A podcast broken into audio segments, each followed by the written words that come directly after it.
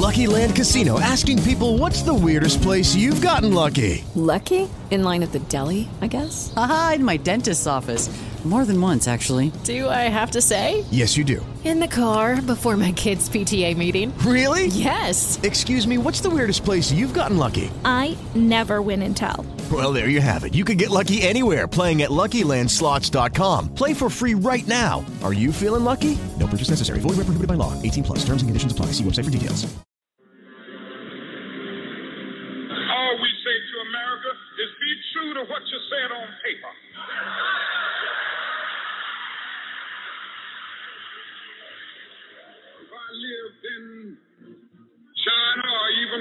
Any totalitarian country, maybe I could understand some of these illegal injunctions. Maybe I could understand the denial of certain basic First Amendment privileges because they haven't committed themselves to that over that. But somewhere I read of the freedom of assembly. Somewhere I read of the freedom of speech. Somewhere I read of the freedom of press. Somewhere I read that the greatness of America is the right to protest for rights.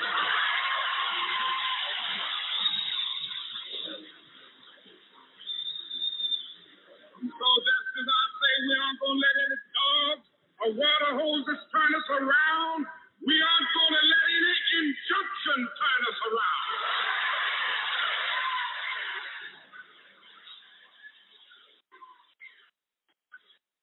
Well, I don't what will happen now. We've got some difficult days ahead. But it really doesn't matter with me now because I've been to the mountaintop. I don't mind.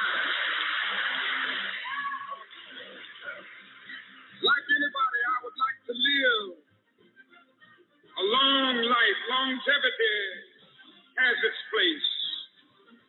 But I'm not concerned about that now. I just want to do God's will. And He's allowed me to go up to the mountain. And I've looked over and I've seen the promised land. I may not get there with you, but I want you to know tonight that we as a people will get to the promised land.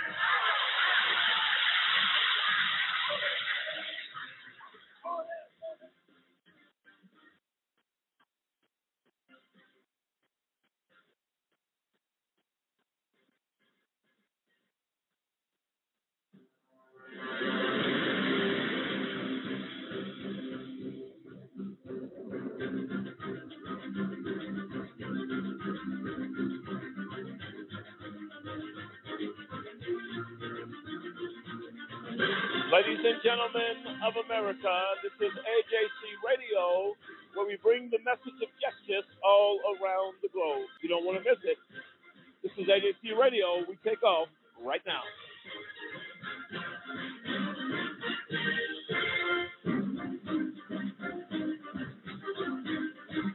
And there you have it. I'm Lamont Banks, along with David Banks, Demetrius Harper, Kendrick Barnes, Sampson Reynolds, William Williams, Quentin Stewart, Dennis Merritt, and Tanique Wright, and the entire AJC radio team.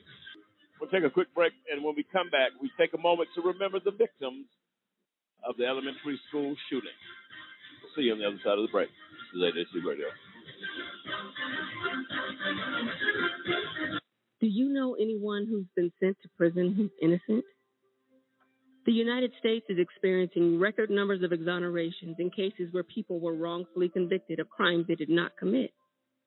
If you believe that no one should be sent to prison for crimes they didn't commit, there is something that you can do today. By remembering a just cause with a monthly, annual, or one time donation, you can help in the fight against wrongful convictions. Call a just cause at 855 529 4252 or visit a-justcause.com and click the donate button. A Just Cause is a 501c3. Wrongful convictions are wrong. Let's be the voice of those who can't speak from behind the wall.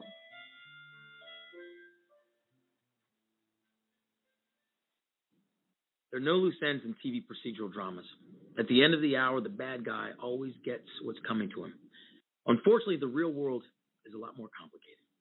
We know from the work of the Innocence Project and other organizations in the Innocence Network that the system doesn't always get it right.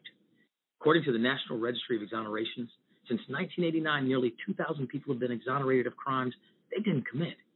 What people don't realize is a good number of those people pleaded guilty to crimes even though they were innocent. In fact, in nearly 10% of the nation's DNA exonerations, people pleaded guilty to serious crimes and agreed to serve significant prison time because the system is stacked against them, especially if they are poor and people of color. That's right. The stakes are so high that we have innocent men and women agreeing to serve long prison sentences.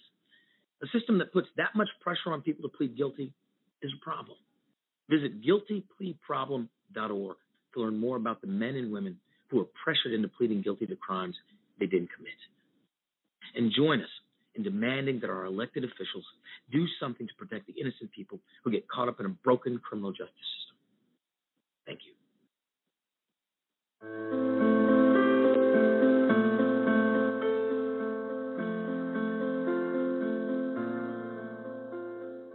I stand for equality. I stand for individuality. I stand for peace. I stand for diversity. I stand for dignity. I stand for respect. I stand for fairness.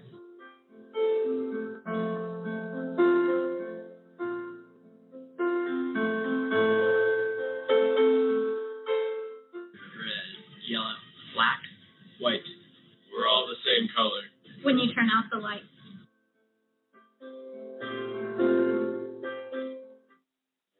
Picture this a 75 year old man convicted of murder, waiting for his trial to finally go through.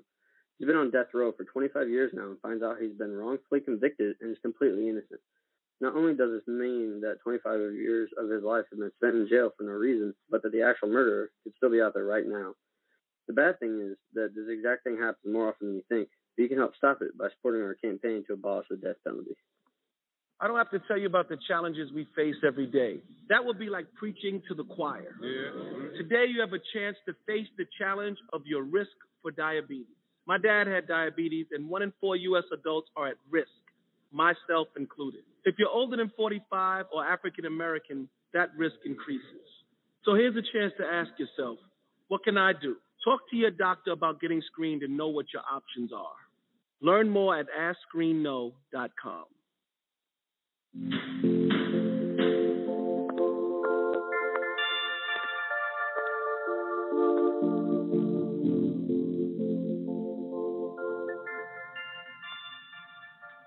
can't sit here. Don't add her to the chain. It was just a joke. We're not friends. Why are you talking to me? You started it. So gross. Loser. Weirdo. I've said and done things before that I'm not proud of. Just as I've been hurt by others. The thing is, this, this is not who I am. And it's definitely not who I want to be. I don't want to be cruel. I don't want to spread gossip. I don't want to be a body shamer. I don't want to exclude anyone. I don't want to make anyone feel lonely. Left out, hurt. We power to be more. We can create a kinder world. It's not that hard. We just need to stop. Take a moment and consider others before we speak. And before we act, be more. Be more. Be more. In the fabric of America, they are the toughest threads. One of the first things they learned was the code that every service member lives by leave no one behind. Now all of us need to live by it too, because some veterans are being left behind. 20 of them take their own lives every day. Learn how to be there for a veteran at BeThereForVeterans.com. Honor the code. Be there. Leave no one behind. You're on your way to meet up with friends, but you can't seem to get anywhere quickly. You don't want your friends to be annoyed, so you text. You're on your way.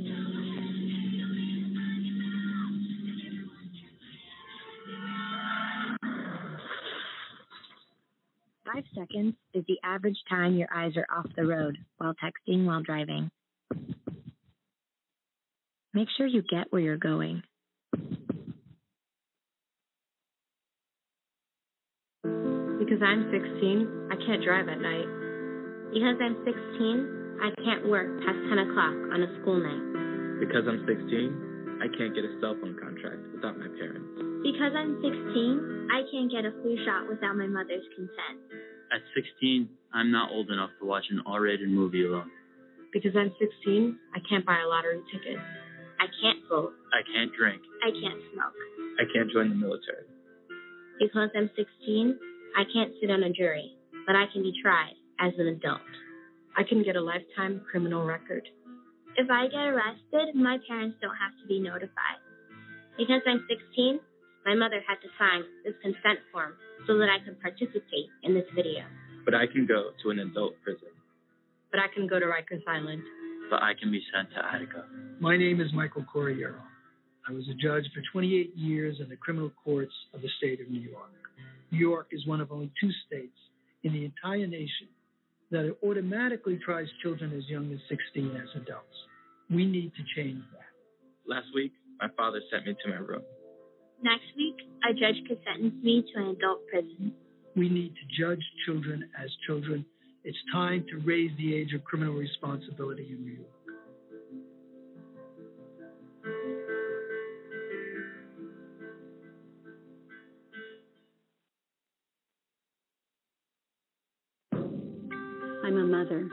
I'm a father.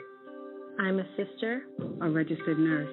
I serve my country in the United States military. I'm your neighbor. I sit next to you at church.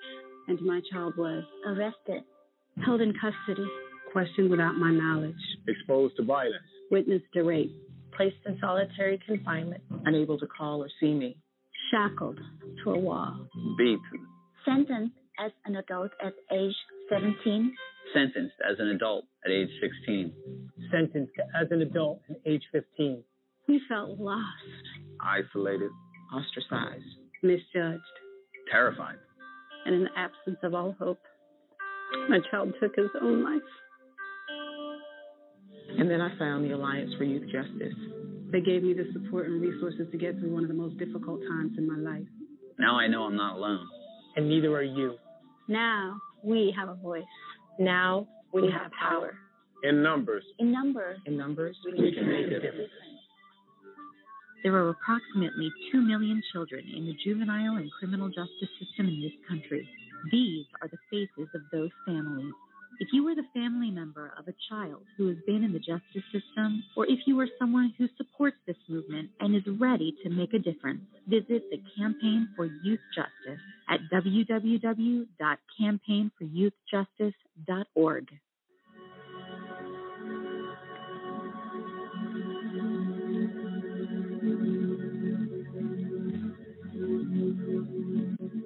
Welcome back, ladies and gentlemen. As we said prior to the break, we would be remiss without mentioning the deadly shooting at Robb Elementary School. There was a story told this evening. Today, I, I got news of Irma Garcia was one of the adult teachers that ended up being killed, fourth grade teacher. Uh, she was in her 23rd year of teaching. Her husband, as he began to make funeral arrangements today, it was too much for him to carry. Suffered a heart attack. He'd been married, it looks to be 24 years with four children. Uh, his heart just simply gave out. Of one of the largest, if not the largest, school shootings that we have seen.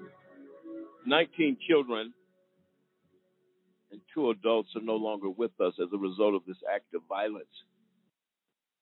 I want to take a moment and remember the 19 students. Uziyah Garcia was nine years old. Xavier Lopez was 10 years of age. Jose Flores, 10 years old. Maranda Mathis, 11 years old. Eva Morales, 44. Ellie Garcia, 10 years of age. Tess Maria Mata, 10 years of age. Elena Elijah Cruz Torres, 10 years of age. Annabelle Guadalupe Rodriguez, 10 years of age. Irma Garcia, who we just spoke about, 48 years old. Nevaeh Bravo, 10 years of age. Makenna Elrod, 10 years old. Mary Yuleana Rodriguez, 10 years of age. Alicia Ramirez, 10 years of age. Jayce Carmelo Luevanos, 10 years of age. Jelaya Nicole Seguero, 11 years of age. Rojelio Torres, 10 years of age. Alexandra Lexi Anila Rubio, 10 years of age. A. Maria Joe Garza, 10 years of age. Jackie Cazares, 10 years of age. And Layla Salazar, 10 years old. A very special remembrance of the victims to each one of those precious people who lost their life in a senseless act of violence. And it's important that we remember these victims. Dennis, your thoughts on these children and what the senseless killing of these kids and the two adults that also lost their lives. Well, very sad. I, my heart goes out to the families because I tell you, what a tragedy. Uh, I heard a, a reporter say that right now, you know, in reference to Sandy Hook, uh, she was there and she said how the family, the, the, the families just, just are in mourning right now. They, they, they really don't want to talk about anything because right now they, they're trying to grasp what happened. And it's so sad that in this country that we continue to see this. And no matter what you do, no matter how you lock doors, I mean, everybody plays the blame game, but lives were lost and these were children. So my heart go out again and and definitely praying for the families that hey that God would strengthen them and take them through. Sampson, your thoughts? Well, like Dennis mentioned, I mean, any any any loss of life is an absolute tragedy. But the fact of the matter is that one person goes into a school and takes the lives of multiple others. I'm, I mean, what do you say? These are children. These are people that are out there just trying to educate our children, and they get gunned down like you know they're just absolutely nobodies. I mean, it's it's it's appropriate that we would take a moment and just remember them. Remember the families that are impacted. I mean, we talk about it here on the show a lot about collateral damage. We've got at least 20 families now that are never going to be the same from a single person's act of violence. Well, the tragic part I heard this morning uh, that the officers delayed and even going into the school. Was it 20 minutes they waited?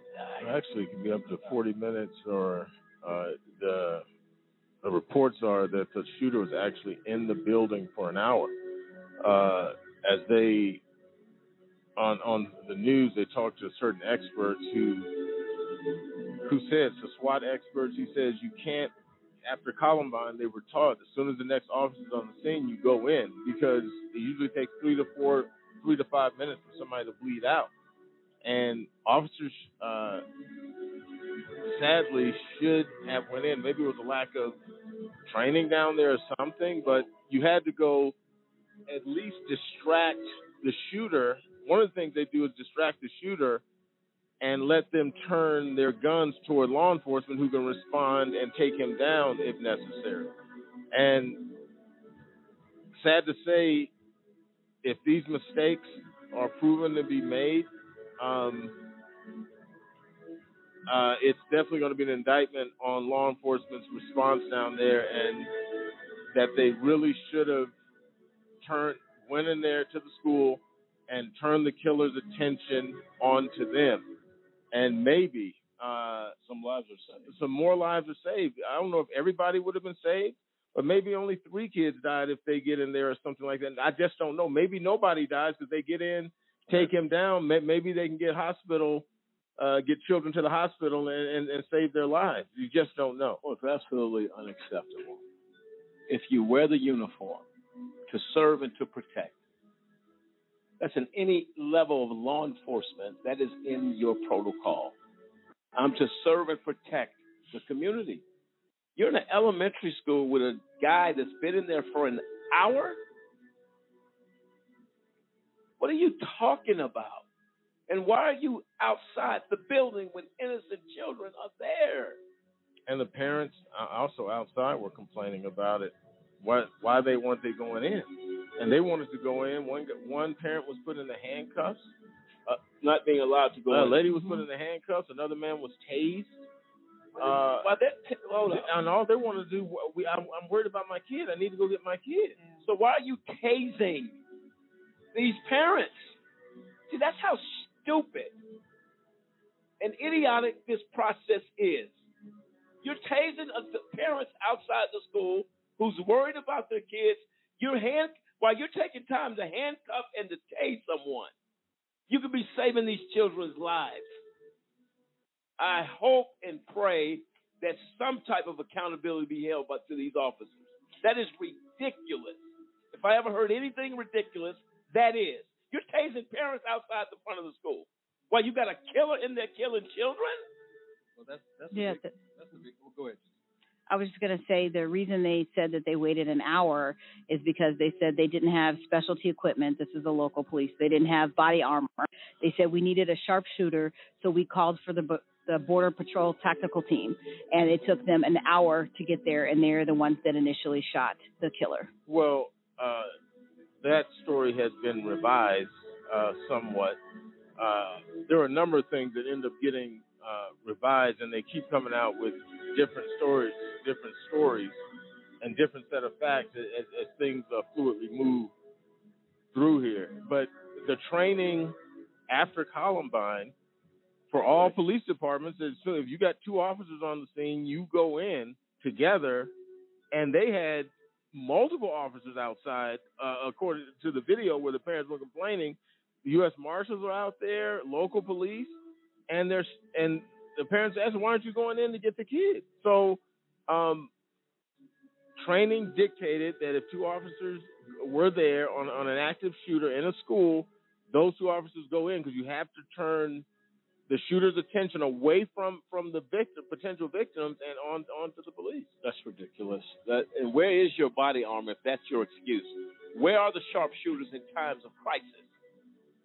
Where are the people at? Well, I, I know I know that I thought since Columbine, pretty much all the officers. I mean, if you see officers on the street today, they pretty much have body armor on. They have. If you touch one of the guys, you see them. You see that's that's class three body armor that they have on. I mean, it's you know that's what that's what we've seen. Now I don't know. It may be different in in Texas. It Definitely you know, not. But but but the, I think to the point is is that you have an active shooter that has body armor on, has an assault rifle. They're moving through a building, and you know you have kids in there, you have adults in there that are not you know that are in danger. What is the point of you being outside? There's- there's no- you know that to me, if those two things right there just don't add up. Yeah, to me, it's like, why did they need to really look at each one of those officers? Why did you become a police officer? This the job has a level of danger, That's right. and it is your job. You're they're getting paid to save lives, and their life may have to go into danger. Do we want police officers to die? No, but we certainly don't want a class full of kids to die, ten year olds. So it they really need to evaluate why are you a police officer? Because that's the moment where we need you most is when there's an active shooter and innocents are involved. That's your job. That's what we're paying you tax dollar money to do is to go in there and resolve this issue, to stop the gun as much as you can and to put and te- to put your life in danger. That's that's the job. That's the job. No, it just it seems like more than anything, it, w- it wasn't a lack of equipment or lack of manning that, that was really stopping. It was just a lack of a spine. That's I mean, when you, when it boils down to it. These guys that they don't have the intestinal fortitude to walk into a building, like Kendrick said, like that's what they get paid to do. You knew there's a certain risk. If you left without your body armor, then you're ill prepared to do your job. You know, I would be ill, prepared to do my job if I, you know, if I didn't have the proper like, you know, equipment with me. But yet now they're supposed to be going out there again. To his point, protecting the lives. Uh, it says to protect and serve. They did neither in this incident. And to the most vulnerable of society. Exactly. are the children of this nation. Well, and actually, they actually have guns to defend themselves. They have some line of defense. What do children have? Nothing. You at least you have. Uh, even if two officers go in, you slowly open the door. Uh, you You're survey trained. the situation. You're trained to go in and try to and do your best. Come in slow, see if there's any danger. Have your gun pulled and go in, uh, and try try to take down take down the shooter and save those lives. No, without question, to all the victims, to the family and friends of all those that we have mentioned tonight, AJC Radio says a very, very sincere condolences to your families, to all that have been affected, and this nation has been affected by this tragedy.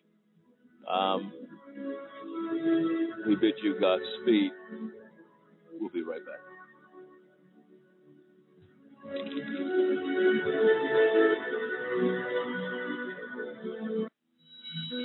Good morning, students, and welcome to Career Day. I hope you're excited to hear about all the great things you can do when you grow up. Hi everyone, I'm Emily. I'm super excited to introduce my dad because he's my hero. When I was little, my dad was away a lot, but I was okay with that because he was doing this really important work driving ambulances in Iraq. Now he's at home, which is great for me because I get to see him every day now. And he's still the biggest hero I know because he kills all the ambulances and the fire engines where to go and rescue people when there's an emergency. I'm so proud of him. He's awesome. He's my dad. If your service connected disability prevents you from continuing in your civilian career, Voc Rehab offers counseling, training with a living allowance, education, and other services to help prepare you for your next mission. We know you care. Now it's time. Time to change the face of justice. Did you know that minority and youth participation in juries is extremely low to non existent? The incidence of youth and minority offenders facing trials have exploded. Youth and minorities are not being represented as they should be. We must represent for people to get fair trials. If you acquire a state ID or driver's license, it allows you to register to vote, and it allows you to become eligible for jury service. If you're 18, a U.S. citizen with a state ID or driver's license, and registered to vote, you're eligible to be called for jury duty. If called and selected, make it your duty to serve. We can't get justice without you. Change, Change. change. Change the face of justice. Check your local county or state jury service website for further details. Odds of becoming an astronaut, 1 in 13,200,000. Odds of being struck by lightning, 1 in 576,000. Odds of dating a supermodel, 1 in 88,000. Odds of bowling a perfect game, 1 in 11,500. Odds of being trapped in an elevator, 1 in 24,528. Odds of catching a ball at a major league game, 1 in 563. Odds of an injury from shaving, 1 in 6,585. Odds of tripping while texting, 1 in 10. Odds of getting cancer in your lifetime, 1 in 2 men, 1 in 3 women. It's up to us, To change the odds for our generation. for the ones we love, for our future. If you don't like the odds, Stand up. Stand up to cancer.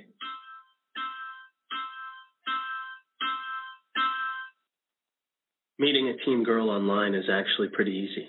You can go into any chat room and just start talking. Most of the girls are usually so insecure and desperate for attention. Attention from older guys is totally flattering. They're so much more mature and understanding than the guys my age. Age actually works to my advantage. They like to brag to their friends that they're dating an older guy, so I just play along and pretend I'm really interested. Interested in the same things I am. You can talk forever and really get to know someone without worrying about looks or whatever. That's the best thing about Chatting seems unthreatening to them, so they lower their guard. After a while, I start talking about how we're soulmates and how lucky we are to have found each other. Other people don't understand. I know what I'm doing.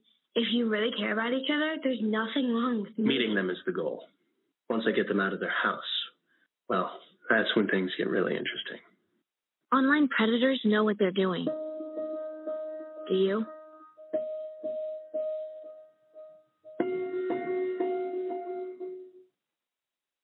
Say goodbye to affordability and say hello to losing control.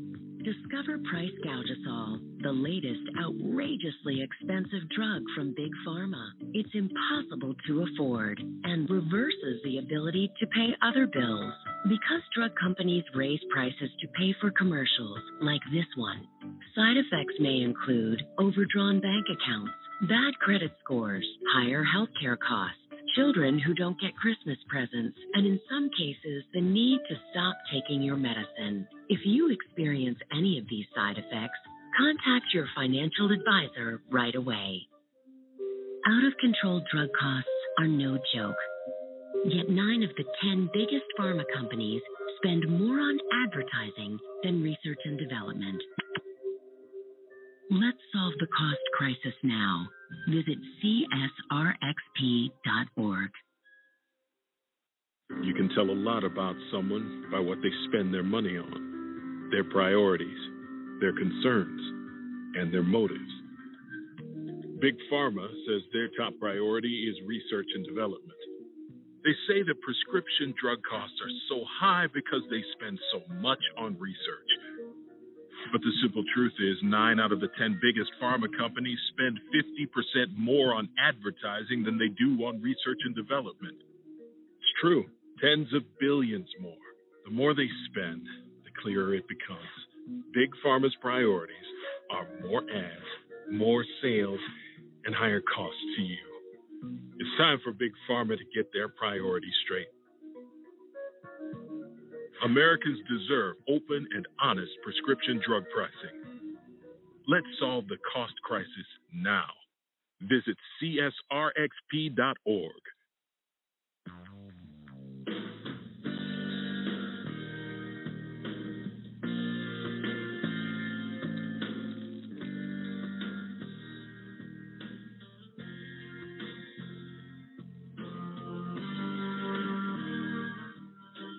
for joining us tonight here on AJC Radio. As we were discussing during the break, you wonder how many people will senselessly die at the hand of violent, violent offenders. Say this young man was bullied in school. How do you take that out on 10 and 9 year old kids? Who had nothing to do with that. Prior to arriving at the school with this act of violence, I say the gentleman, uh, I use that word loosely, was in a car accident, started shooting at a funeral home, shot his grandmother in the face, who is somehow in some way survived that shooting at this point. Um, I believe we have a caller, and uh, we'll close out on this segment. Uh, Michelle, are you with us? Yes, I was listening to the show tonight, and I saw online that there was a police officer that acknowledged that there was some of the police that went into the school to save their children first rather than stopping the shooter. And I find that extremely disturbing, um, especially with the fact that it took so long for the police to to finally um, get to the uh, shooter. And so they took they were they shouldn't be have, doing that. You can't save your kid and let other kids die. And so I find this whole situation very disturbing. And I can't even imagine the families and what they're suffering right now. But there's going to be some outrage if that's proven to be true.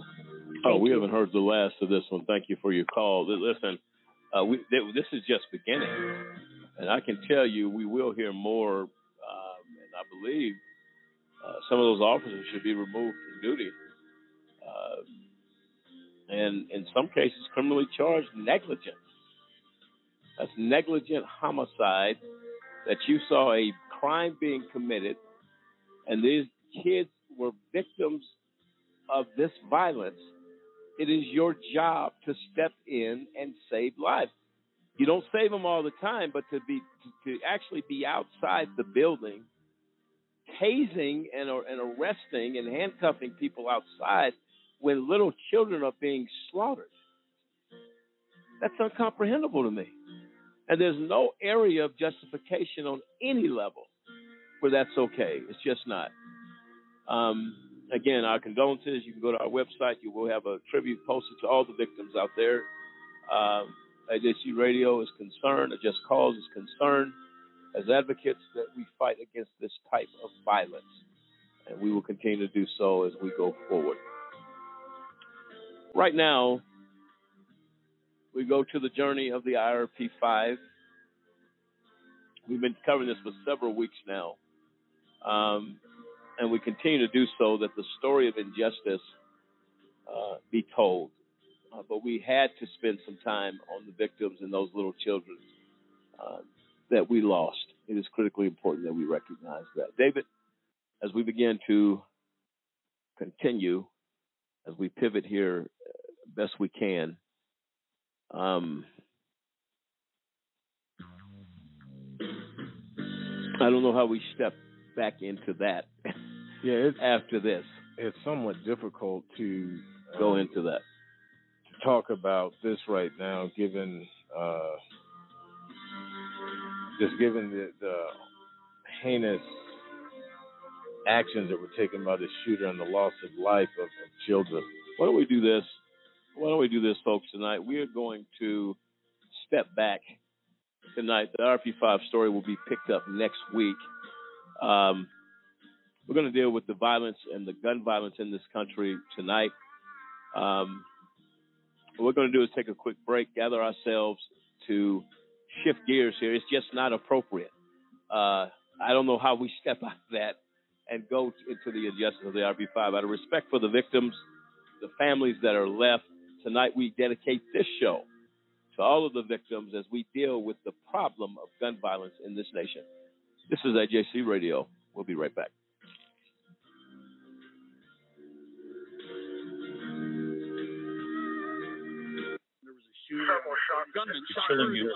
Oh, when news and headlines following an act of gun violence fade away, who's left?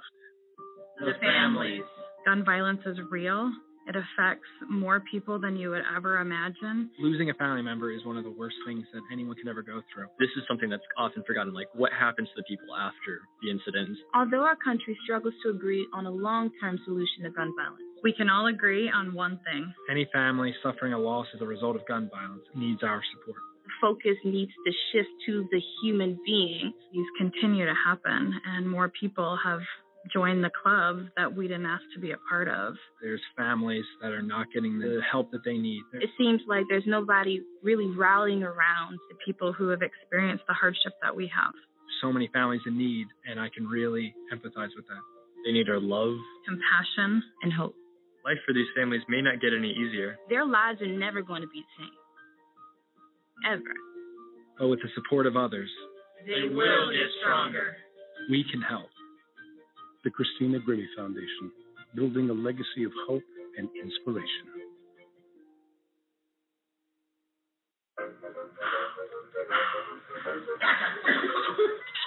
I surrender, I surrender. All right, Tom. Get ready for the day, buddy. Hey, Dad. Hey, Dad. We have a gun? What's that? We have a gun? Why do you ask that, kiddo? Can I play with it? No, no, absolutely not. It's not a toy. You know that. Do I? I bet it looks like one. Yeah, well, it's not. Anyway, I need it to protect you, your sister, and mom. From what? From bad guys, like on TV. But what about the eight kids that got shot every day by mistake? Their daddies probably thought they were safe too. Where'd you hear that? TV. Yeah, well, maybe we don't believe everything we hear on TV.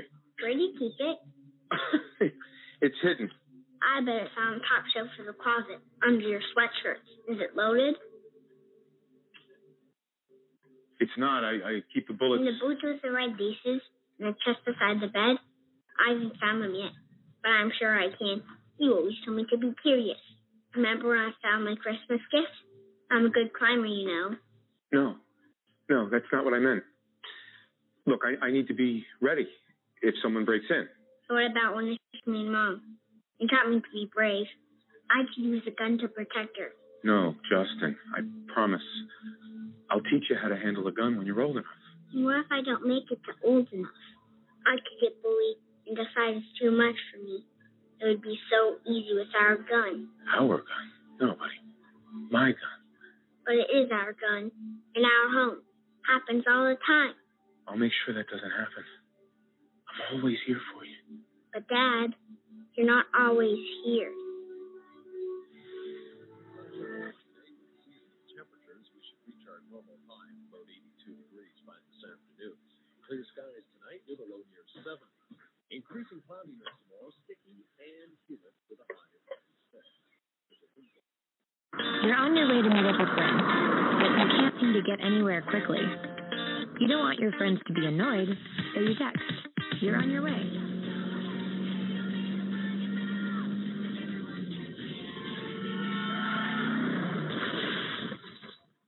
Five seconds is the average time your eyes are off the road while texting while driving. Make sure you get where you're going. Hey guys, I'm Jordin Sparks. I'm Chace Crawford. Hey, what's up? It's Usher. Hi, I'm Rachel Bilson. I'm Hayden Christensen. I'm Peyton Manning. Hey, we're Fall Out Boy. I'm David Archuleta. I'm Corbin Bleu. I'm Kristen Bell. And we're the Jonas Brothers. Do something good for your community. Reuse bags and bottles and always recycle. Help us collect a million pounds of food. Help people prepare for natural disasters. Do something about homelessness. Anyone could be a rock star in their community. So then do something. Do something. Do something. Do something. Visit dosomething.org to find out how. You must have thrown a thousand pitches teaching him to hit a home run. Spent countless Saturdays running routes so he could learn to hit an open receiver. Endless afternoons teaching him how to hit the three pointer. But how much time have you spent teaching him what not to hit? Teaching boys that all violence against women is wrong is one of the most important things a man can do. Learn how to start the conversation at teachearly.org. Brought to you by Futures Without Violence and the Ad Council. Julie. How may I help you? My husband and I just got in a fight, and he hit me. With one call, you don't have to be a victim anymore. These fights are getting worse. I don't know what to do. With one call, you can end the cycle of violence. We're glad you called. The first thing we want to do is to ensure your safety. With one call, you can change everything. To speak to a domestic abuse victim advocate, contact your local family advocacy program.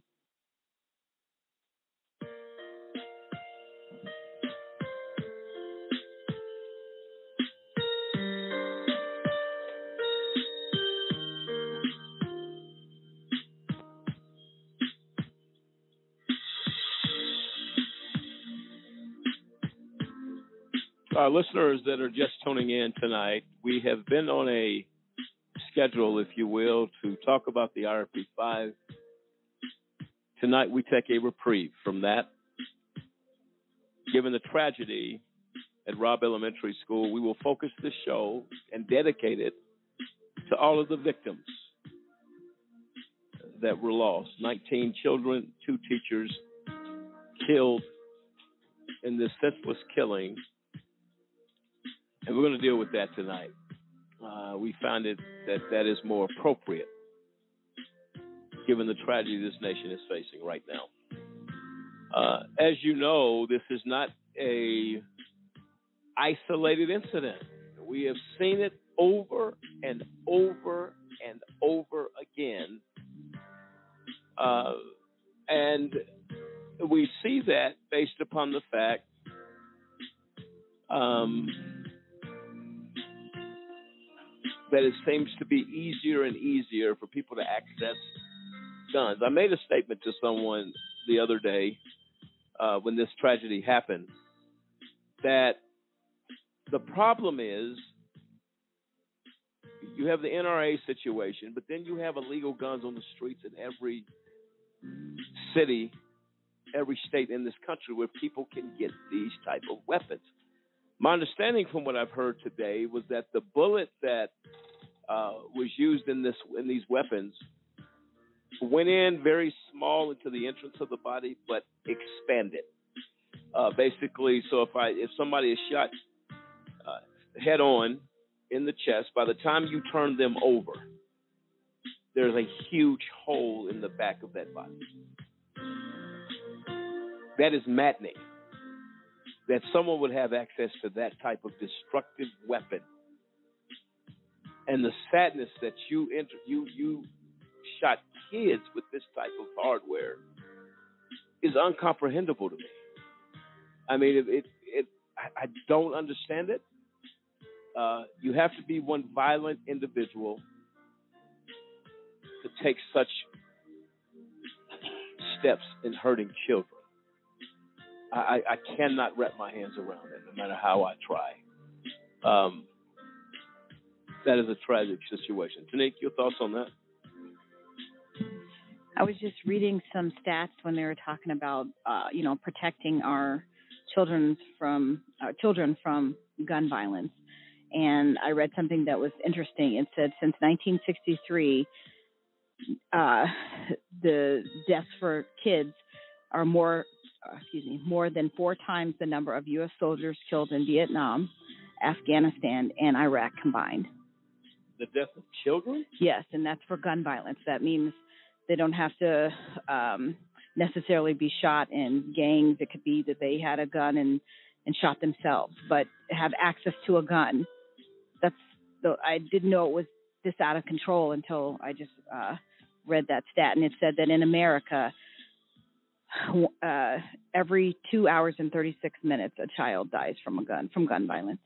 Every couple of hours, we're losing children to violence. Gun violence.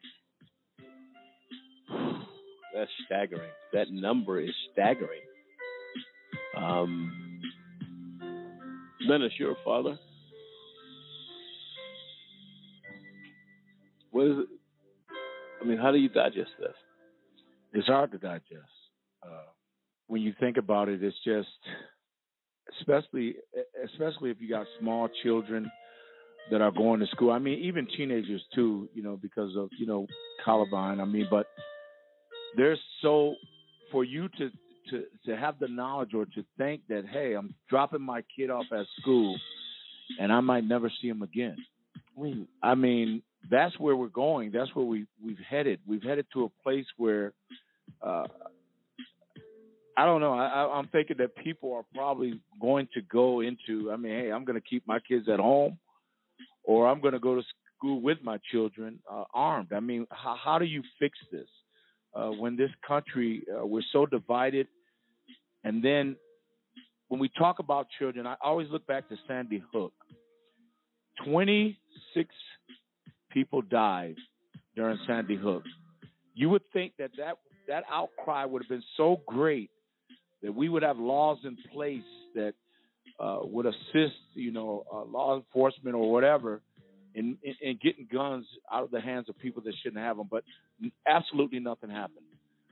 So now we're mourning again, and who knows what's going to happen? I mean, they're they're fighting already uh, between the Senate and Congress. I mean, it's just crazy. What needs to happen before someone will say, "Okay, enough is enough. We need to do something to control uh, who uh, has access to these automatic weapons. They, when you say, I don't know if they're automatic. I know they're semi-automatic, but still, these are these are weapons that we use in the military. I mean, it's like, man, this is a this is just my enemy. So why do we need weapons like that? You know, you can't say, well, I'm a hunter. Uh, we're not killing deers with assault rifles. But anyway, Well, it's just sad. Well, my understanding is is that it was a trigger. Once you put your hand on the trigger of that weapon, you didn't have to do nothing else. It simply rattled off rounds, just one click of that trigger. How is that possibly available? No, it, it, it I mean, there's there's there's semi-automatic weapons. So whatever they are, but So this is what I'm saying. If I trigger once, it sprays bullets. Well, the semi-automatic weapon, you you trigger it, the bullet depresses or bullet fires when you squeeze the trigger. But this is what they said. This is what was reported. Now reported. he could have he could have he could have modified that. Now, if he modified it where Yeah, he tri- where the trigger is that way, Well, I don't think I don't. First, I don't think that reporting is accurate. You can still do major damage with a semi-automatic we- Right. weapon.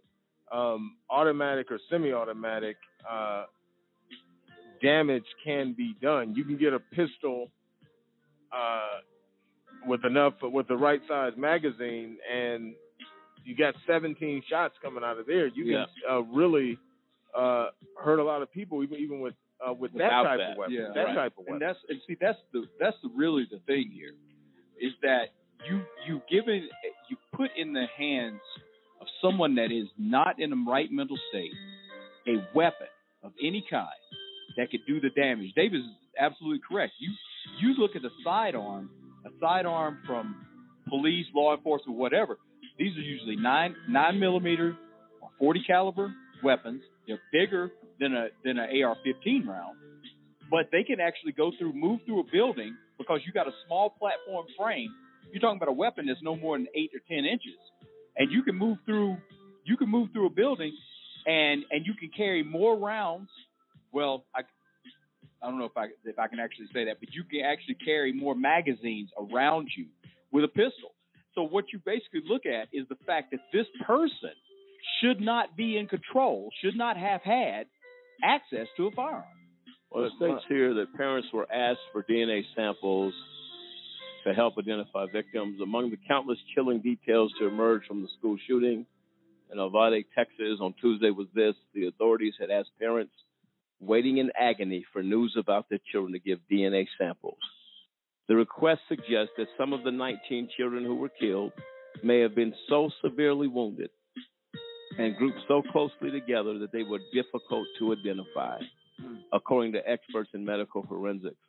A high powered firearm can cause very devastating injuries and can make identification challenging from a visual point of view. Dr. James R. Gill, Connecticut's chief, excuse me, Connecticut's chief medical examiner, examiner said in an interview on Wednesday. DNA testing, he said, is not only more accurate, but it also spares parents the trauma of having to view photos like the ones that were shown to parents after 20 children were fatally shot at Sandy Hook Elementary School in 2012. Oh. And then you got 17 at uh, Parkland in Florida. Right. And the, Uh-huh. and the thing is, that assault rifle is the weapon of choice. They're choosing that for some reason to do all these mass shoots. Well, they can get it. They can get. They can eight- get a they can get a they- nine millimeter, but No, they not want at 18. Not at 18. you can Sid. get a nine. Well, I can tell you this: you can get any weapon on the streets of any city or state in this country or on the streets. But Mont, the, and to your point, I just looked over a stat. There's 250 to 280 million firearms in the United States alone. That's almost. I mean, what? I understand your Second I- right to bear arms, but that's how many weapons does a person need Listen, to? But come on, Those numbers include numbers of weapons on the streets.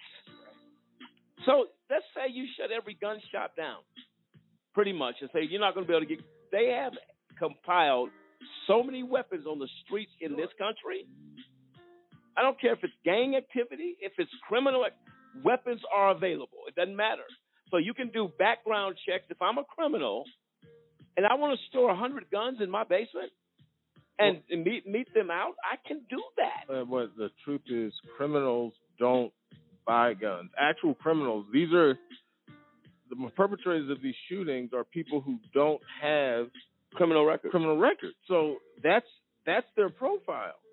So at the end of the day, like I said, a lots of there are going to be arguments made that well, a person uh, per capita uh, overall, suppose there are a hundred thousand AR-15s, and this is, I guess, what the other side always argues is, well, uh, guns don't kill people by themselves.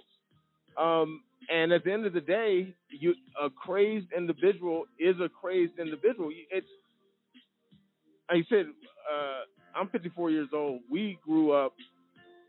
I, we never heard of incidents like this. I have to tie it at some point to this nation overall just becoming a little more accepting of all types of behavior. And and this particular individual obviously he didn't grow up. That they've uh, in many in many instances uh, caused for the destruction of the nuclear family. Mother father a lot of kids grow up in dysfunctional homes don't have uh, a lot of love in the home all sorts of stuff don't have guidance uh, and more than ever you if you accept these sorts of uh, accept so so many different types of behavior many kids are growing up without guidance and without structure in today's society, with without strong parental influence and righteous parental influence in their lives. so you got these wild weeds growing up. Uh, it's just it's just tragic. At the end of the day, um, I don't know what to do. Uh, you, we have a constitution that that grants people the right to bear arms. Um, if they've tried assault weapons bans before, but they've talked about mental health. Nothing seems to work, and and and that's another thing that happened. They started, they got rid of all the mental health hospitals and psychiatric hospitals, and they started locking up criminals and putting them in jail. Well, at some point, somebody crazy or mentally ill is getting back out on the streets. You don't know what they're going to do. You got a lot of homeless population that are mentally ill, uh, and there is no, there's really no help for a lot of these people, um, and, and you continue to see proponents of tough on crime. Yeah, that's all well and good, but every crime is not uh, is not perpetrated based on some sort of uh, methodical, intelligent intent to actually go commit a crime. Some of these people are very sick in the head. This individual obviously had some major stuff going on. You just had the individual at the Tops uh, supermarket in uh, Buffalo that went and killed. Said, "I'm going to kill black people," and the reality is, you talk about how does it get into the hands of these people? Nobody, they don't. They'll all pass a background check, buy a gun illegally, and go crazy. And then one final note: the gentleman that shot up the concert there in Las Vegas was an older guy, had owned weapons for years, and all of a sudden he goes crazy and decides he's going to go up uh, into a, a, a high floor in the hotel and shoot up concert goers. It's just you try to find some rhyme to the reason or some solution. I'm not sure if it's, if it's in the providence of men to uh, solve these problems. Uh, it's it, it's a it's a sad and it's difficult situation. No, absolutely. Um, there's no rhyme or reason to it. Um, where you stop or close a door on one end for weapons, another door is open somewhere. Um, the gentleman, as you said, that went into Las Vegas and shot up, uh, he over years acquired weapons. Uh, how many other people are like him that are just sitting in the basement boiling a time bomb? There's a, there's a lot of them. Waiting to just, you know what, today's my day. 2023, I'm going crazy and I'm going to shoot some people up. But but you got to look at it like this too. If you give somebody an exotic sports car, they're going to floor it at some point. At some point, there's nobody going to say I got this much power. I'm not going to test it out. So if you if you allow someone just to stockpile weapons, there's a good likelihood he's going to want to shoot some. He probably shoots them at the range on the weekend, switches them up. Then you get a crazy person like I want to see what it's like to really kill somebody. How does it feel to kill somebody? Yeah, but it's just you, it's we do have to. I, I I can't say I know an answer to this You don't have problem, but it needs to at least be addressed and thought about. It just can't be this thing we put on the back burner, Well, and then the next one happens, and then we have the same discussion again. Something something we got to look at. This doesn't happen at this scale in any other country but the United States. Well, here's what you have, and this is something that came up.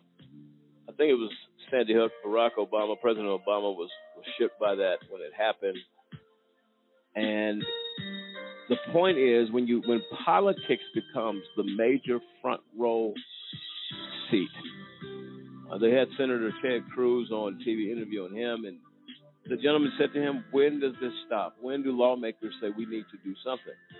To say, well, to David's point, well, madmen kill people. Uh, but if I can do anything that may stop a life from being taken, then let's try it. It's, you have nothing to lose at that point, no, uh, you can't fix everything, but maybe if we put more restriction. But to David's point, statistically, the people that are being interviewed about these shooters, you know what they're saying? Man, seemed like a nice guy. Came home, cut his lawn every week, uh, put up Christmas lights. He was a good guy until he snapped. So to David's point, that point is well uh, noted. Uh, what do you do with that? I believe we have uh, Pastor Rose has a, a comment or a question. Pastor Rose, can you hear us? Yes, I can hear you. Um, I'm sitting here thinking this evening. It's amazing to me how, unless something happens to a person, they have less interest. Long as it, long as I'm not uh, in a position where it happened to me, they can't begin to feel the pain that other people feel. We we have a, a nation that doesn't have much compassion, uh, and especially if if it's not happening to them. Now I know I noticed this evening that a lot of the entertainers that were supposed to be at the NRA, meet, NRA meeting this weekend in Texas called in and said, We're not coming. If you get enough people at the top that's a part of the NRA itself, which is not going to happen, but if you got enough of those people now, they would say, We're going to have to put our heads together and come up with something. Suppose it was their kids. You let every NRA member have a child that got shot by a gun or by these AR-15 rifles or whatever, I guarantee you, you wouldn't have you wouldn't have a hard time getting a law to pass that. If the congressmen and mm-hmm. senators in Washington, if somebody went on a shooting spree and just shot up all their kids, you think we wouldn't have an answer? Oh, we'd have an answer. Oh yeah. But it's not it's not my pain, it's not my loss. So when I'm I was I felt good and I think that the all the entertainers that had planned to be there tonight, I mean this weekend, they said we're not coming. Because we can't possibly have a meeting and not feel for what these families are doing in the NRA is the people at the top of the list. But if- Absolutely. If, that, if that if that thing turned today and every one of the NRA members, somebody got a gun and killed all their kids, you think they would be up there saying, "Well, there's nothing we can do"? Mm-hmm. Well, it's it's the it's the Second Amendment. Well, why can't you amend it? So you have a Second Amendment that says this, but when people need to make changes, they amend the thing and say, "Let's sit down and talk and see which way we can change this." This thing is getting so out of control, and before we know it, in the next few days, a week or so, we'll hear about another shooting. It continues because unless you do something, and we talk about well, we got to do something. No, you got to really change some things. That that's only going to come through change, not by what we need to do. What are you going to change? Because just because it's in the Constitution does not mean that it cannot be changes made to the Constitution. You can amend any law anywhere. So why are we not amending and sitting down saying we better do something until it knocks on their door? They're not going to.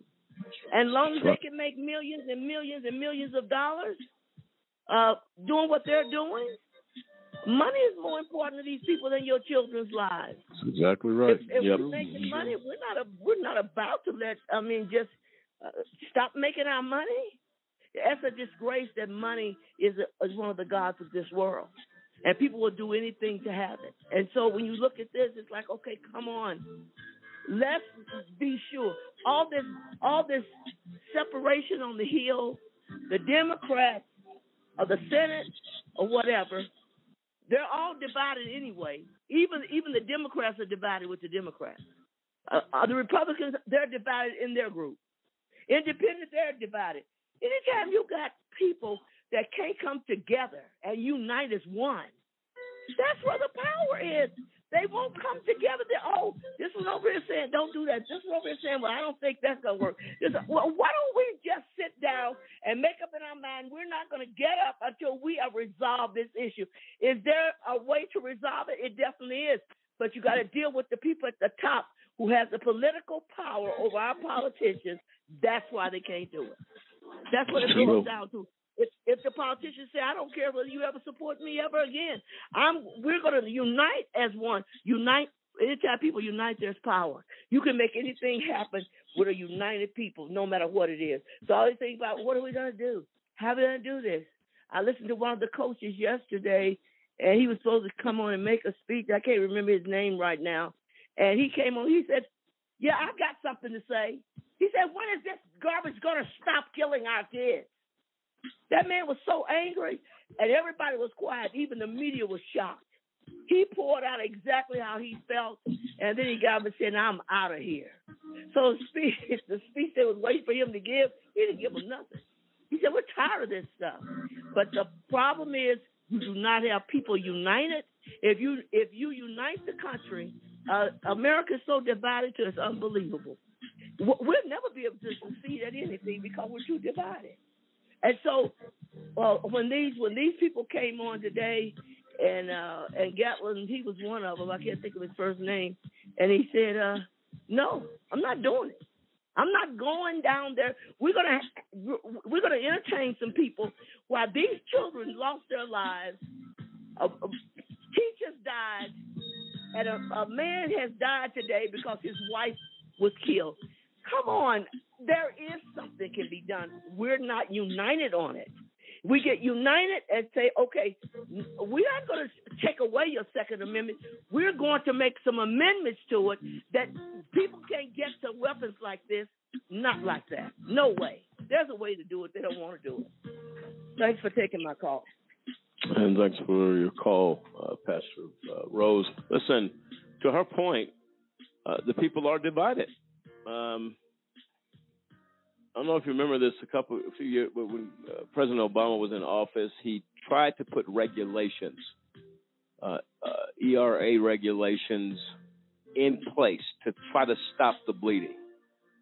Uh, and the politicians rolled it back, took it off the table. I think we're going to play the clip now. Let's hear a little bit more about this. Play the clip. It's one of the most divisive topics in America. And this morning, gun rights advocates are celebrating the rollback of an Obama era regulation that would have added about 75,000 names to the background check database for gun sales. And with Republicans now in firm control of Congress, it could be just the beginning. In just the first month of the Trump presidency, the GOP turning their focus to the politically charged issue of gun control. The joint resolution is passed. The Republican Senate voting 57 to 43 to roll back an Obama era gun regulation designed to make it harder for certain people with mental disorders from buying a firearm. The rule was written after the Sandy Hook massacre in Newtown, Connecticut, where 20 first graders were among those murdered by a mentally disturbed man. The regulation took years to write and was just finalized in December. It would have added people who get Social Security disability benefits for mental impairment and who are deemed unfit to handle their own financial affairs to the National Background Check Database, about 75,000 names. Republicans say that would have violated their Second Amendment rights. Repealing this regulation will merely ensure that disabled citizens' Second Amendment rights are, in fact, protected. But the Brady campaign to prevent gun violence calls it heartless. Democratic Senator Chris Murphy's constituents include Newtown parents. This is so deeply morally offensive to people in Connecticut, frankly, anybody that's lived through these tragedies. Today, it's on the way to the White House for President Trump's signature. We are going to protect our Second Amendment, which is under siege. Making good on a campaign promise. And with Republicans in charge, ushering in a new era for gun rights advocates in Washington after President Obama spent years trying to convince Congress to pass stricter gun laws. Every time I think about those kids, it gets me mad. Even after tearful, emotional pleas, Congress didn't act. Now Murphy fears even more setbacks. I think this is just the first step. And now the only thing that Congress has done on guns since Sandy Hook is to make it easier for very mentally ill people to get guns.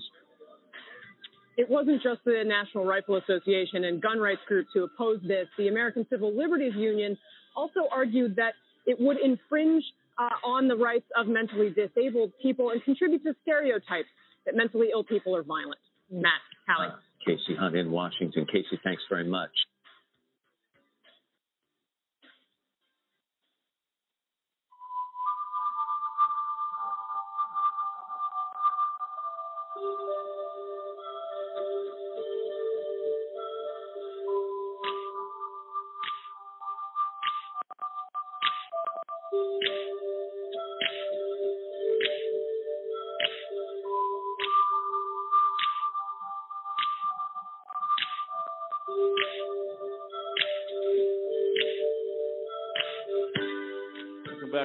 Gentlemen.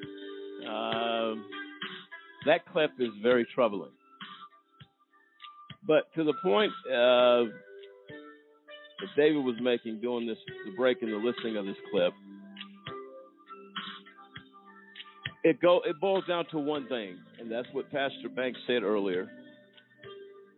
You have to come together with one goal. We must implement change. You can't come to the table with politics. You can't come to the table with anything other than a human being, you as a parent. If this was your son or daughter, are negotiations put to the test then at this point? That we're going to work it out because that could be my son, that could be my daughter. The equation, the, the formula rather, changes to really seeking out answers versus playing politics. Uh, here you have uh, that the Congress rolled back Obama's attempt to say, look, let's hold other people accountable. Um, it's a step to do something, but nobody's willing to do anything. And I, I, I guess I'm struck by the fact you're talking about Obama putting that in place. Well, we're dealing in a nation that can't agree. They're divided on whether or not a fetus is a life right now and what constitutes a life versus taking a life in the form of an abortion. Uh, so they're divided on that particular cause. Um, the, it was a, a life of a baby versus a life of a 10 year old. We're all talking about life here, but we can't seem to come. Everybody's going to agree that it was wrong to take life of these 10 year olds, but we can't seem to agree that it was wrong to take the life of a baby. Oh, and that's just, I guess, goes to somewhat of the conundrum that the United States uh, of this whole situation is with guns versus uh, taking gun rights versus limiting gun rights versus when does life start, when does life end. We're actually arguing over that sort of stuff and divided on those issues. House divided, it's not going to stand. It cannot. Sampson. No, I just listen to this whole conversation. What happened? I mean, I, going back to you want to talk about the statistics. I mean, when you can say that in one year there's been a 50% jump in active shooter incidents, that alone is is is appalling. But I mean, as somebody that I mean, I grew up with guns in the home. I grew up as a hunter. You know, I, I grew up in the country. I went. I was in the military for 10 years. But the fact of the matter is, like this right here absolutely disgusts me. The fact of the matter, there was something in place to at least put seven, was it 75,000 more people in a background check database that had a proven history of mental disability or impairment or a disease that would make them a potential and likely candidate to harm, go out and harm others. Now, people are going to say, you know, on the Republican side, well, you're going to take our, our, our right to bear arms. Well, the fact of the matter is, is when when do we when do you cross that line? Now you're now you're arming these sociopaths that want to go out there and do nothing but take life. They want to do nothing but end other people. And why? Because they were picked on in school. This kid was bullied, and he went by and he wanted, to, rather than go and go go fisticuffs like we used to do back in the day. You go fisticuffs with the guy you had a problem with. You don't go into an elementary school and kill or injure 40 people. He killed 21 people, injured 17 more, all because he was given the tools, he was given the the opportunity to d- just enact this heinous plan, and it's ridiculous. William. You know, I'm listening to, and you know, my my opinion is this: I don't care where you fall, if you for guns or not for guns, guns control or whatever you fall in. The fact that innocent life, a ten year old, is no longer breathing, I got a problem. I got a problem. I don't I don't care about none of this other stuff. I don't care about I really don't. I look at the fact that an innocent life is no longer on this planet. I mean, you were reading that list and you said 10, 10, 9, 10, 10. These kids just got here. All of us sitting at this table, we've, we've been here a couple of decades now, and a little bit more. We've seen some things. Davis Point, we were in school, we didn't see none of this stuff. And I'm sitting here and I'm, it really bothers me because this is the worst time to ask what if, how could we? This is the worst time when after the fact lives are lost and we're asking, what could we have done different? And then to the pastor's point, which is so, so true, we become desensitized. Give us a couple of days. We're done. Our focus is off of that. Buffalo happened less than a month ago. You didn't hear about that earlier this week. Then all of a sudden it is this shooting. But see how quickly we change and fade. How quickly this happens. We we've talked. I mean, if you think about Columbine, Columbine's what 22 years ago. 1999. Uh, now you think about that. You think about that. That's the first to my in my in my remembrance. That's the first mass shooting I remember. I recall, and I remember where I was when that when that was going on. I remember watching the TV, and we're still here today asking the question, how? How can we prevent this? And I'm sitting there saying, there's a lot of hows. There's a lot. You're going to spend a lot of time asking these these questions over and over and over again until you get to a point where you say, how many innocent lives? I mean, Sandy Hook. What was the other place in Florida? Parkland. Parkland. You're talking about teenage children that just started living, just started living. Some of them probably just started driving. And we're asking the stupidest questions. How? How can I mean we are parents. There's many of us here at the table that have children. And if that happened in my in, for with my daughter at her school, how would I feel? And could you cut that off after? Like sometime you just flip a switch, say, okay, I don't feel like this anymore. No, as a parent, you're always concerned about the safety and well-being of your child. And I'm sitting here just I don't know what to say, man. It just really bothers me because we're still asking the same stupid questions two decades later. But I mean, if you look at the Sandy Hook incident, you would have think think about it, 22 children. You would think by now we would have done something, but 2012 that happened and absolutely nothing happened because when when when, you take politics and you mix it in and now it becomes Republican against Democrat or pro gun against, you know, uh, not having a gun. Nothing happens. Nothing gets fixed. What gets lost is that those 22 children died. We're not talking about the deaths. We're talking about my right to bear arms. We we forgot about all that. And that's what happens when you when you take politics and you add it. But one thing the pastor said that is so true, but it's sad. If Republicans, Democrat, I don't care what your background is, if in that in that House or in that Congress, if their children were killed in a school shooting, I guarantee you that we would have laws in place at a minimum background checks at a minimum.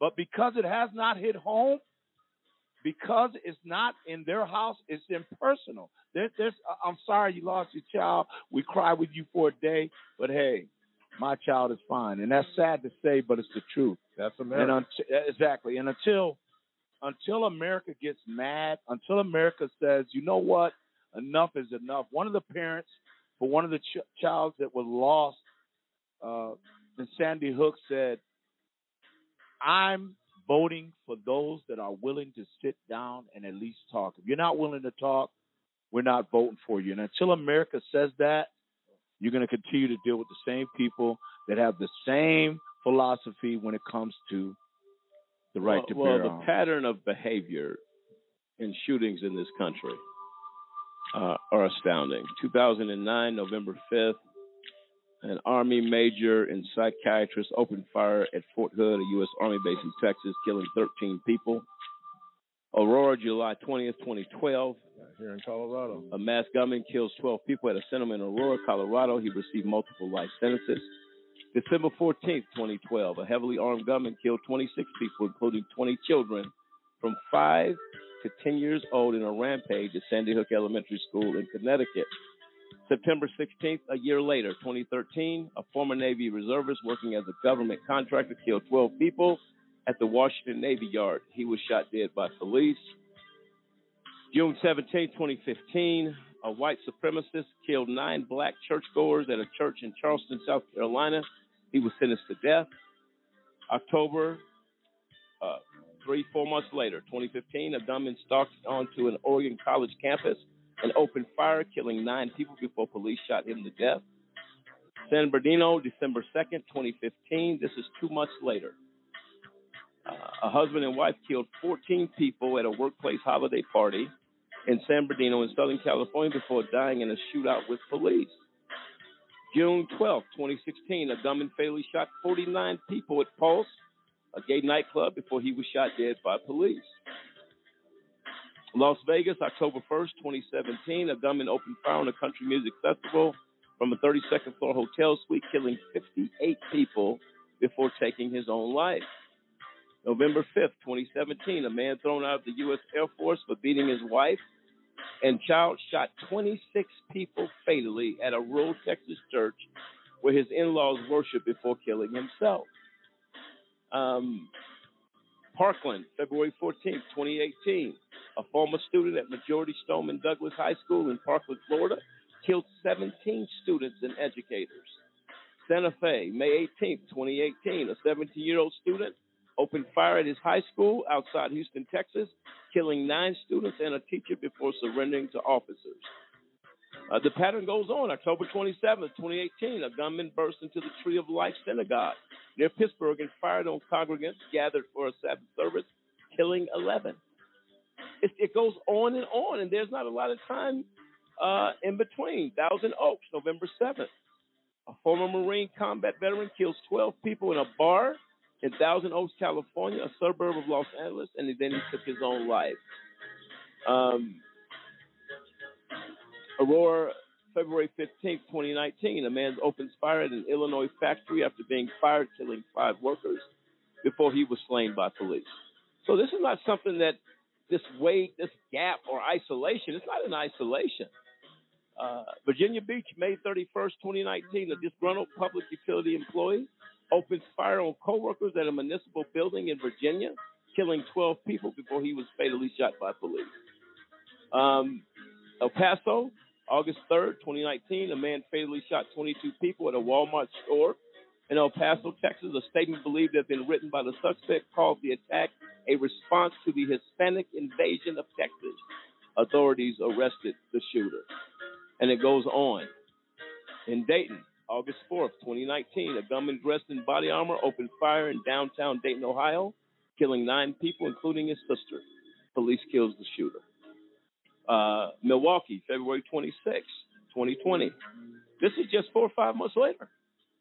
Um, a gunman opens fire at the Molson Coors, a Molson Coors Beverage Company brewing complex in Milwaukee, killing five co-workers before committing suicide. Uh, March 16th in Atlanta, eight people, including six women of Asian descent, were shot dead in a string of attacks of day spas in and around Atlanta. Male suspect was arrested. These people are just going on shooting speed, but they're, they're getting guns anywhere they can get them. That's true. Boulder, March 22nd, 2021, a mass shooting at a supermarket in Boulder left 10 people dead, including a police officer. Uh, Indianapolis, April 16th, a former FedEx employee who had been under psychiatric care shot eight people dead and injured several others at the facility of the shipping company before taking his own life. Oxford, November 30th, 2021, four students were killed and seven others were wounded after a teenager opened fire at a high school in Oxford, Michigan. It goes on and on and on. And then you have here, I'm gonna I'm gonna come right back to you, David. New York City, April 12, 2022. Um, in one of the most violent attacks in the history of New York's transit system, 23 people were wounded when a 62 year old man activated a smoke bomb and opened fire in a subway. 23 people dead. And then you have Buffalo prior to this incident, to the, uh, the last day or so. A white gunman killed 10 black people inside a supermarket in a racially motivated attack. He was charged and remains in jail without bail. His sole purpose, they said he had in his scope the N word. As it pointed out to kill these people, he had the N word marked on his scope to know you are killing that type of a person. That's what that's how deep that racism went. This is only what I just read to you is overwhelming. And so there's been opportunities, as, as the pastor alluded to, there's been opportunities to sit down and say, look, man, look at all of these right here. And nothing is being done. Nothing. Yeah, and you don't even see the country like marching and protesting. This is something you, as a country, we need to come together and say, hey, you know what? We're not taking this no more. Somebody's got to do something, and don't just sit back and just kick the can down and say, as long as I'm getting my paycheck from the NRA, I'm not going to touch this. These are a lot of incidences that I just read. I mean, I, that's a lot. Well, and I wanted to chime in. Now, I, I did some re- I did some research on uh, the big talk is about assault assault rifles, and it continues to be the talk. Uh, 77 percent of shootings, uh, mass shootings in the United States since uh, 82 to 2022 were done by handguns.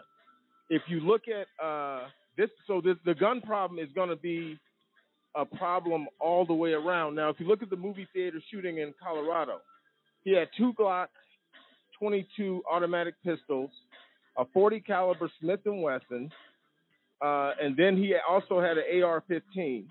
12 people died in that shooting. Uh, in another shooting at o- Oikos University in Oakland, California, where seven people died, all he had was a semi- semi-automatic pistol, 40, 45 caliber. Um, and you go down and you're seeing some use of AR-15s. You're also seeing seven people died in Grand Rapids, Michigan on July 7, 2011. It was a Glock semi-automatic pistol, nine millimeter caliber. Um, so if you go down the, the thing, it's a it's a it's an overall gun problem. Uh, what I don't like politicians and the people getting shot on the streets of Chicago aren't just uh, toting AR-15. The the problem is more is deeper than that. It's the gun culture in this country. Uh, and when you say 77% of mass shootings since 1982 have been used handguns instead of AR-15 rifles, yet we continue to to focus on the AR-15 because it seems like it's a sexy thing to focus on. But damage can be done with all different. These are deadly. A gun is a deadly weapon, and if a guy pulls out a couple of 45 caliber semi-automatic pistols, he can and put them in both hands. He can uh, do some carnage as equal to, in many cases, the AR AR-15. So the conversation at some point has got to be okay. What do we do about the gun culture in this country? And then obviously the the pro gun people are going to say, well, take a look. They're talking about the AR-15 rifle, but people are killing people with all different types of weapons, and these are mass shootings. Eight, seven people dead. Uh, other one, nine people dead. Uh, just with the SR9 semi-automatic, with uh, two Ruger SR9 semi-automatic pistols. That was in 2010, nine millimeter. So something has got to be done. Overall, we have a gun culture, uh, and anything short of uh, abolishing the Second Amendment, which is highly unlikely in this country, uh, these type of incidents are going to continue, and bad people, mentally ill people, are going to take these powerful weapons, and they're going to and they're going to either go crazy, or or have some sort of motivation, whether it be terrorist motivation or whatever, to go out and kill people. Well, what they're going to have to do, we'll up to you in a moment. They're going to have to step up security at these schools. If if people can continually access weapons, then how do we beef up security at these schools for our children? It's it's one or the other has to happen.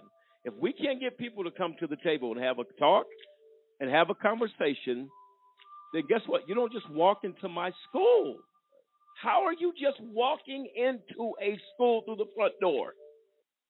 Back in the day, I went back to my old elementary school just to see, man, wow. I didn't even realize the school was that little. you know? So you go back, there, there was no problem with me going back to my old elementary school and walking in there. But I could walk straight in. And at the course of any day, the office is to your left. I can go right down the hallway, use which I did, use the restroom. There has to be some change with that. How do we do that? We're going to come back, David. We're going to get your thoughts on that further. William, we're coming back with your comment. Let's take a quick break as we continue addressing the tragedy uh, of the killing of these children in the last couple of days. We deal with it on the other side of the break. This is AJC Radio.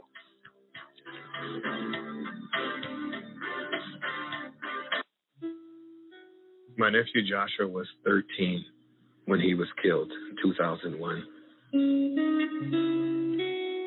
Was living with me at the time. He asked me, Can I go by Billy's house? I thought, well, you know, what's the harm in that? You know? My mistake was I assumed that there was a parent home. I assumed his father had his weapon properly secured. The kid had removed the magazine, so the kid was sure that the gun was safe. And he, what he didn't know was there was a bullet chamber. Joshua had this fear of weapons because he lost his mother to gun violence. I think this kid really pulled the trigger to show Joshua that that it was not dangerous. The hardest thing I've ever had to do in my life is to tell my mom we have to bury her grandson.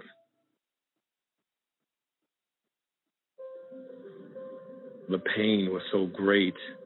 We just wanted to do something positive and we also wanted to try to prevent families from experiencing the same pain that this put my family through with again working with the End Family Fire campaign. Family Fire is the accidental shooting of a family member with a weapon that was improperly secured, improperly stored. It's a difficult conversation for people. You don't want to ask or say anything to your neighbors because you don't want to offend them, but there are important things we should know where are they going when they play? what is the environment of that home? We have to understand that children are inquisitive, they're curious. And there's not one corner of the house that they haven't gone through. If you're a gun owner, you have to make sure your weapon is inaccessible. It will save the family from the pain and the trauma that my family's put through. Because once that happens, it's forever. And if I could prevent one family from experiencing that, then his life will have some purpose.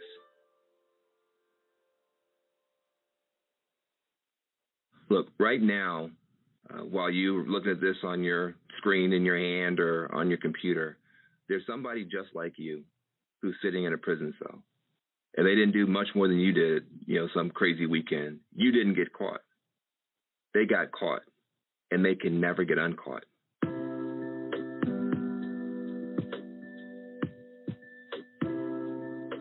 United States of America is now the number one incarcerator of human beings in the world, in the history of the world. Uh, we have about 5% of the world's population. We have 25% of the world's prisoners. Um, we are we have more people locked up than China.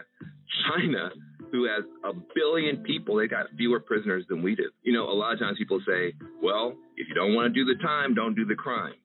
Really? Have have you ever committed a crime?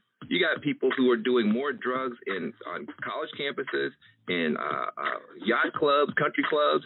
We all know that's going on, but the SWAT team never shows up there. The SWAT team shows up in housing projects where you have poorer people doing fewer drugs, and those people go to prison.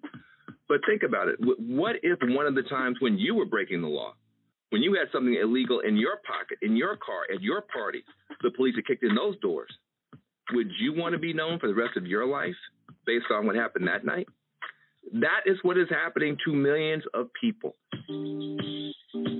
If Rich folks' kids get in trouble, they go to rehab. Poor folks' kids get in trouble, they go to prison. And you spend $100,000 per year per kid to lock a kid up. When you could have spent a fraction of that and turned them into a NASA scientist, turned them into a, a fashion icon. When people come home from prison, they're not given the opportunity to start over.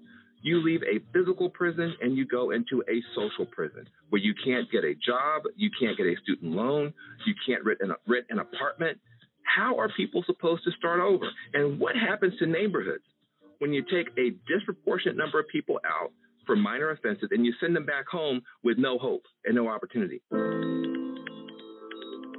There are no more excuses to have this horrible system continue when there is now finally bipartisan agreement that it is a tragedy to do this.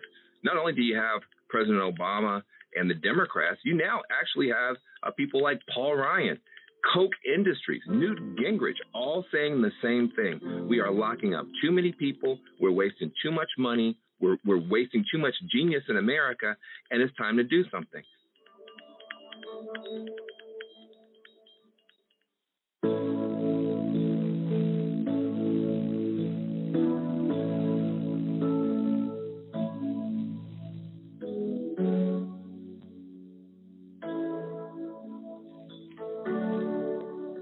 Ladies and gentlemen, today we find ourselves in a very familiar position.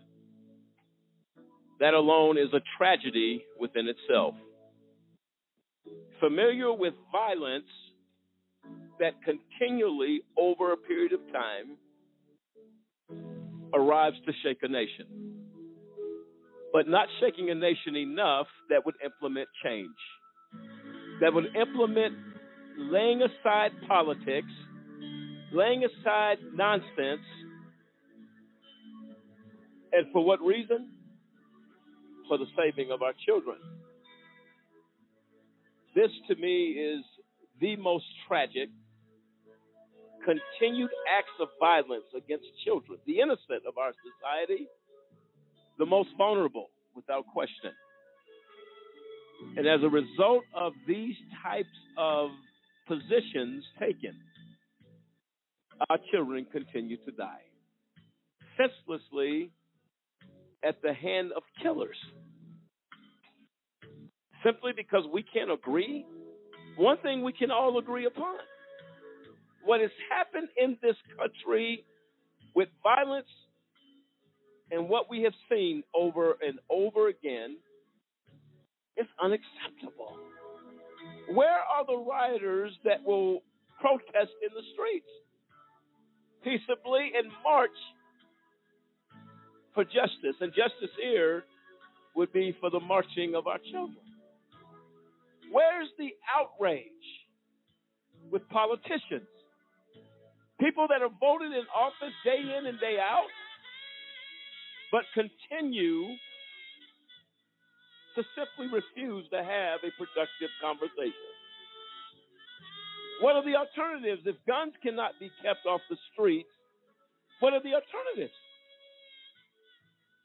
We said it before the break. How about security? How about officers in these schools at every entrance to ensure the safety of our children?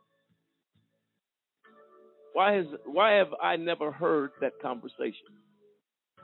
Why is it we haven't heard an outcry at least at a minimum for that? As Pastor Banks alluded to, because people simply do not care. Just another sounds horrible. Comes another photo op. Not for all politicians, but for many. That's unacceptable. David. Now, I'm I'm I'm, uh, I'm reflecting on the fact that they sent the government, the federal government, sent all this money to the states and the schools for COVID nineteen to say they were trying to protect our kids who weren't even most of whom weren't even the vast majority aren't even vulnerable to COVID 19, but the government stepped in, put sent all this money to these schools and to the to the states to protect, to so-called protect children from COVID-19, which was a disease they were not heavily vulnerable from. Uh, where is that action to put? If you want to uh, put some money somewhere, where two resource officers in every school, if the federal government wants to fund something, then fund that. I, I think you will probably find agreement on both sides of the aisle that say the federal government is going to put in their budget. They spend uh, money on any and everything.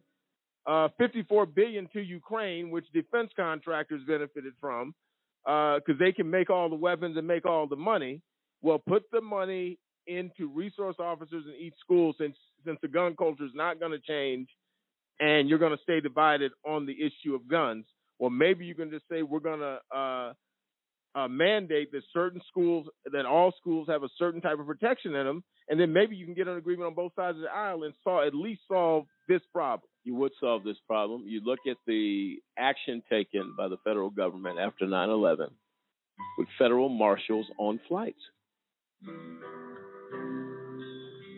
Uh, I, if I'm not mistaken, we haven't seen another person get out of line to the point where a federal marshal, armed marshal, had to do something. That was action taken immediately. So if we if we protect the the consumers in the air, do we not take even more precautions to protect the children of this nation? But after that, they actually died down and took the marshals off planes over a period of time because they didn't want to spend the money. But they had no issues when they were on flight. My understanding when we were still traveling quite a bit for a just cause, the marshals were on there. Well, yeah, and in some flights they are, but it was it was widely reported that uh, because this incident was unusual in 9/11, they started putting them kind of sporadically on various flights and didn't because it costs a lot of money and takes a lot of resources to put a marshal on every flight. But they have the money to do it. They, but it, you, they obviously have the money to do it because they're they're putting money every place else that they feel like they wanna they want to put it, even in some of their pork belly spending or pork spending rather, uh, on all sorts of stuff. But then they get on there and wax philosophical and get on soapbox about we need to do something about uh, our kids, but are not willing to spend the money, but more than willing to spend it on everything else. And to me, coming to you, William, to me, there is no price tag on children. Do you understand that? These are the innocent. If we cannot protect the innocent of our society, we have failed. Period. It's not about a dollar. Go to the parents who buried their kids. Yes, who go to bury those kids anytime now. And like like Pastor uh, Banks alluded to, if it was your daughter, Congressman, Senator, Secretary, Mr. President, would there not be a difference in whatever it costs? No, they send their kids to private schools so they don't have to deal with these sorts of issues. But it can, as well, it can happen in any private school. Private schools actually put security in place. That's why they send them to private schools. They don't have to But work. then you can never ever have the belief of your country or its citizens. If you feel like, well, they're privileged, so let them live. The others are not, let them die. That's the message you send. That's where we're, that's where we're at, though. I mean, when you look at it, that's where we're at. There's us and there's them. And to the pastor's point, we become desensitized because we're buffered.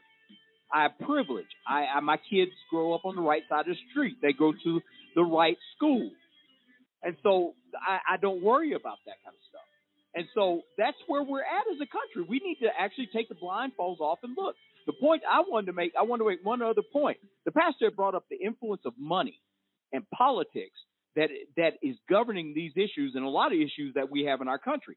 If you look at the fact that the NRA is one of the largest organizations, political organizations in our country, and what they're driving. And the, the fact is, is that they're saying this is literally what they're saying.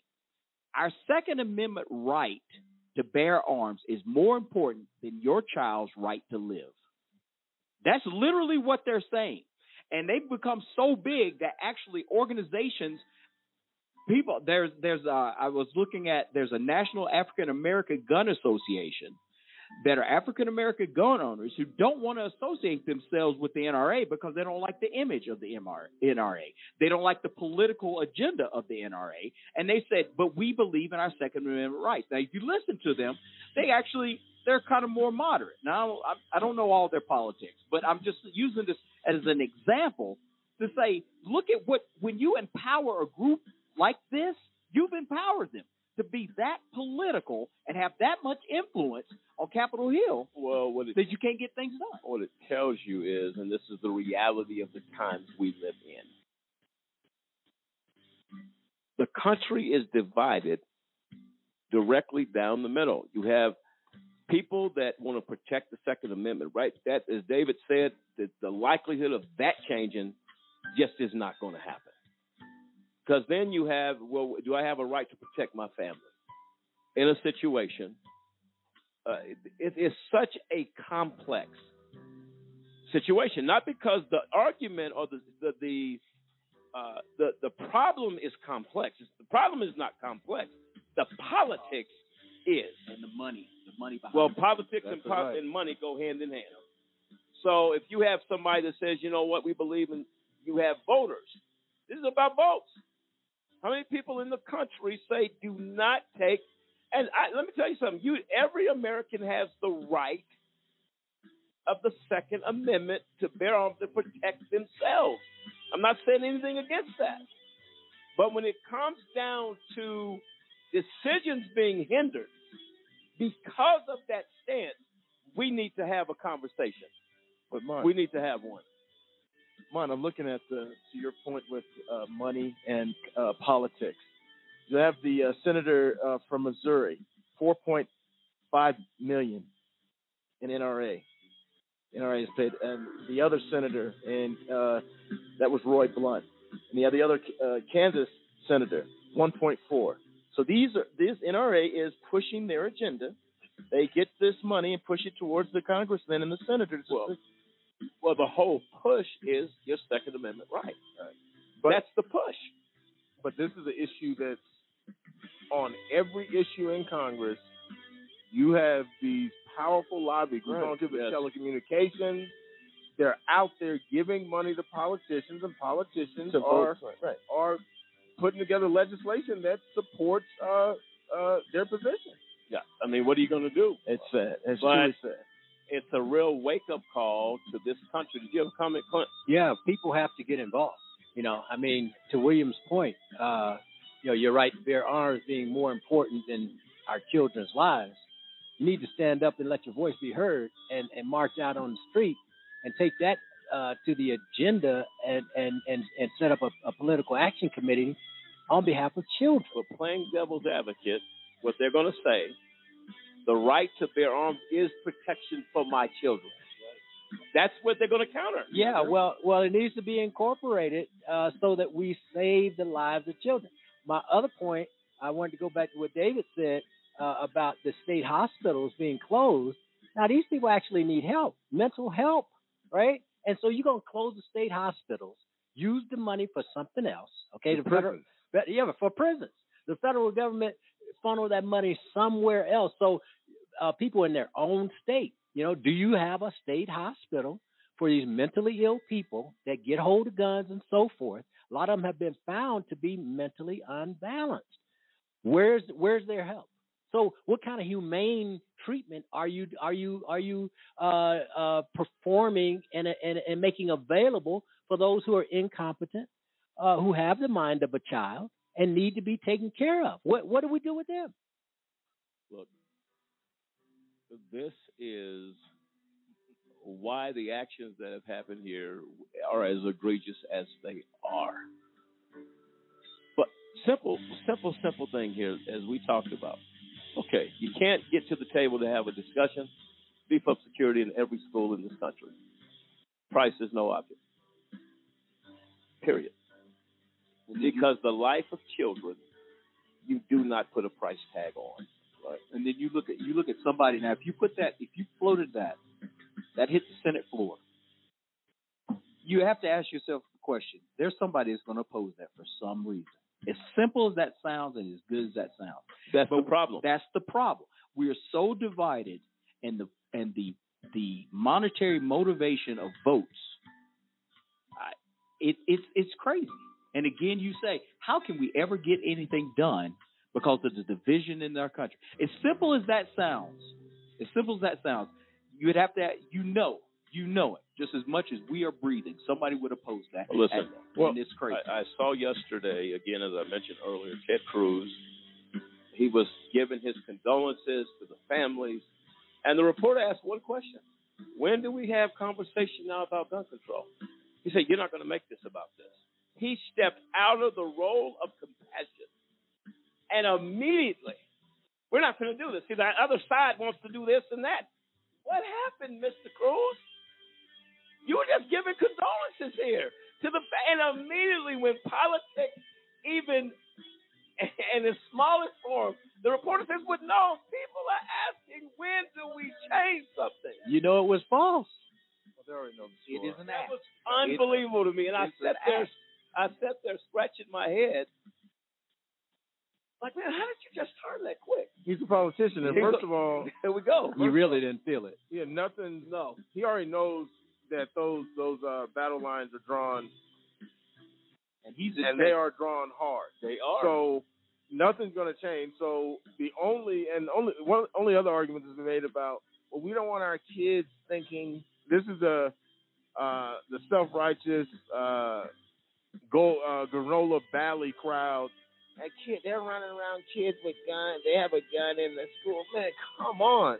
Yeah, the guy had a gun in the school, and twelve people and and uh, nineteen kids are dead. Somebody needs to be there to protect kids. If if the, the guy has the right temperament, just because he has a gun, they, they're, they, uh, people are aware of police officers carry guns. No, that's nothing new. If if they're in the school, it's not that big a deal. Uh, good point. Uh, listen, I'm sure we have not heard the last of this. Uh, to all of our listeners tonight, thank you very much for joining us, uh, for being a part of this show. Our condolences go out to every family member of the victims of Robb Elementary School violence. To those that are struggling, trying to put the pieces back together our thoughts and prayers are with you as somehow, hopefully, something can institute some type of change to avoid another tragedy on this magnitude, on this level, on any level. Uh, it is our hope that we institute change in this country. Because until we do, this is the beginning again of another year of extreme violence. To the parents out there who have lost your children, we are sincerely sorry. We give our sincere condolences to every person, every family, every friend who knew these victims. We are very, very sorry for what has happened. Our prayers and thoughts come from AJC Radio and the Just Cause organization. Till next time, America, stay safe.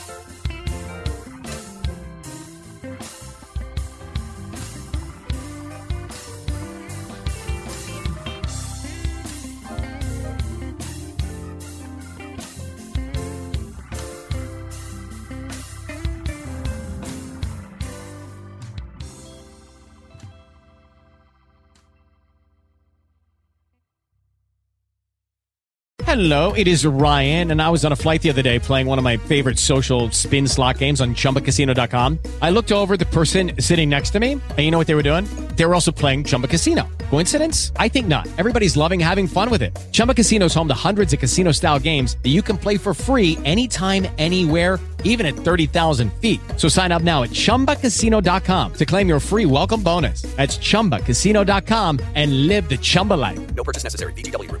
By law. See terms and conditions. 18 plus.